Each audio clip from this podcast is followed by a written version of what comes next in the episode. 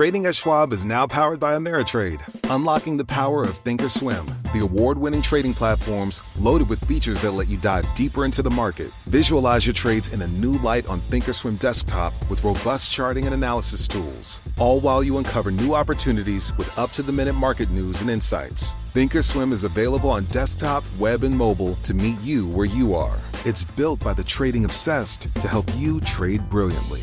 Learn more at schwab.com/trading. You know success when you see it. Or you think you do. The people in the spotlight. But what about those small business masterminds who succeed at making their money work harder? They do that by having a business bank account with QuickBooks Money, which now earns 5% annual percentage yield. Making your money work as hard as you do? That's how you business differently. Learn more about QuickBooks Money at quickbooks.com slash 5APY. Banking services provided by Green Dot Bank, member FDIC. Only funds and envelopes earn APY. APY can change at any time. Global business news 24 hours a day at Bloomberg.com, the Radio Plus mobile app, and on your radio. This is a Bloomberg Business Flash. From Bloomberg World headquarters, I'm Charlie Pellet. Stocks are higher, rebounding from yesterday's drop sparked by concerns tighter monetary policy from Europe to the U.S. could derail economic growth. S&P 500 index up 11 to 2161, up 5 tenths of 1%. NASDAQ is up 35 points, up 7 tenths of 1%. Dow Industrials up 125 points, also up 7 tenths of 1%. The 10 year down 930 seconds at yield 1.72%. Gold up 10 cents, a little change there at 12.69 the ounce. Crude oil, West Texas Intermediate closing in on $50 a barrel, 49.75 on WTI, higher by 2.2%. I'm Charlie Pellet. That's a Bloomberg Business Flash. This is Taking Stock, the Fed in Focus on Bloomberg Radio. I'm Kathleen Hays, along with Pimm Fox, the Fed in focus, the European Central Bank in focus, the Bank of Japan in focus. It is a world of central bank angst, some say. Well, someone who knows this central bank angst himself, I think, in a certain way, is Narayana Kocherlakota. He's a Bloomberg View columnist. He's a former Minneapolis Fed president. He served there from 2009 to 2015, and he's joining us now to talk about many of these issues and his latest Bloomberg View piece. Uh, Narayana, I'd like to start though with uh, the numbers we've been getting. You know, we got the services index from the ISM uh, looking fairly strong, and then you contrast that to the Atlanta Fed cutting its GDP tracker for the third quarter to 2.2 because the trade deficit widened, and you pile on that. There's a group of uh, Fed bank presidents now uh, who think it's time to raise the key rate now, and I bet you don't agree that it is.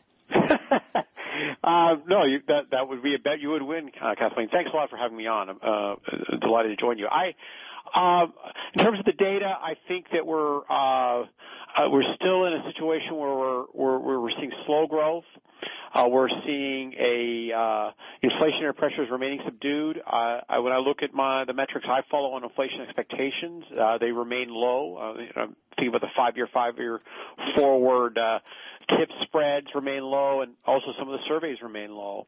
So I, I I I don't see it as a time to raise rates just based on those considerations. But the overwhelming consideration is really the Fed's a limited toolkit with which to deal with downside risks of any kind. Uh, and you want to keep the patient as healthy as possible if you don't have, have any treatments if it gets sick. And so that, that really argues against raising rates. Uh, is a, I think one of the, mo- the most compelling argument against raising rates at this point.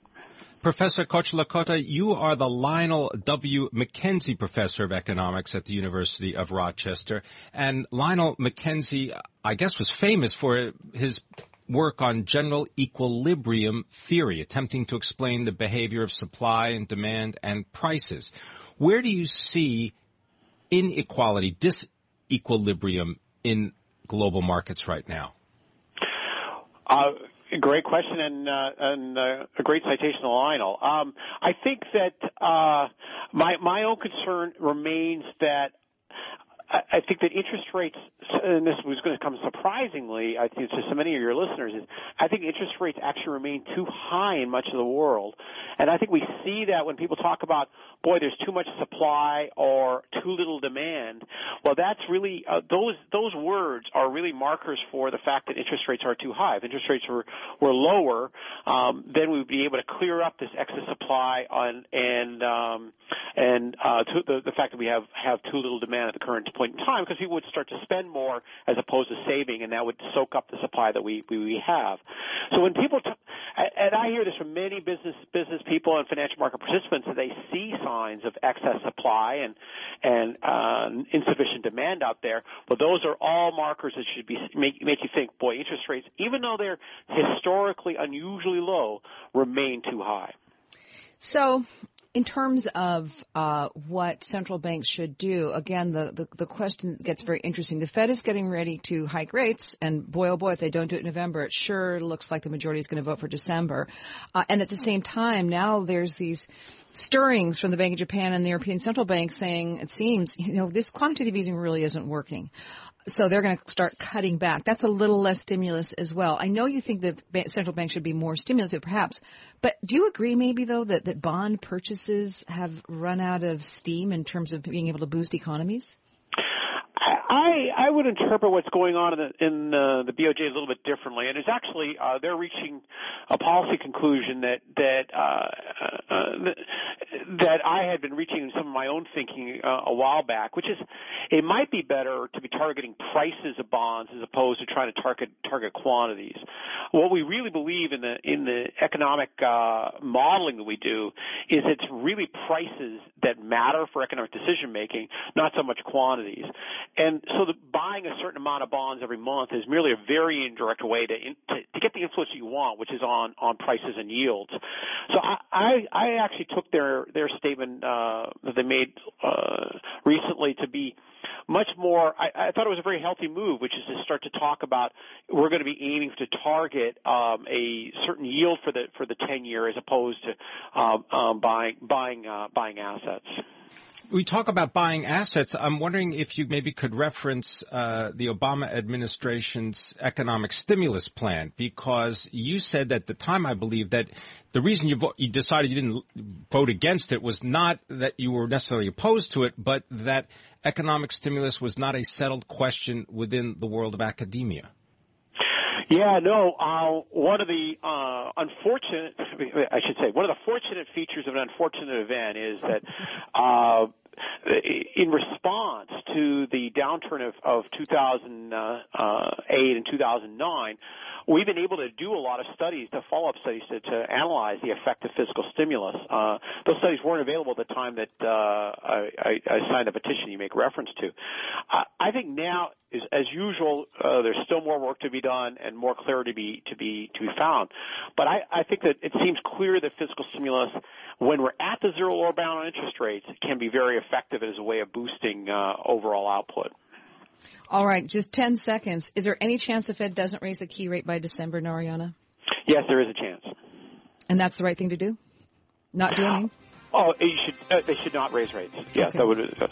All right, Narayana Kocherlakota, thank you so much. We like to get every drop of information and analysis we can out of this former Federal Reserve Bank president of Minneapolis, Narayana Kocherlakota, also a Bloomberg View columnist. We're going to continue our Fed in Focus here on Taking Stock. I'm Kathleen Hays along with Pimm Fox, and this is Bloomberg. Coming up on Taking Stock, we'll be speaking with Richard Grossman. He's the head of Halstead Property. We're going to find out about residential real estate values and whether low interest rates will help the market. That's next. To address our new climate reality, the world needs radical solutions. Collaborate for a greener future at the Bloomberg Green Festival, a groundbreaking celebration of the thinkers, doers, and innovators leading the way.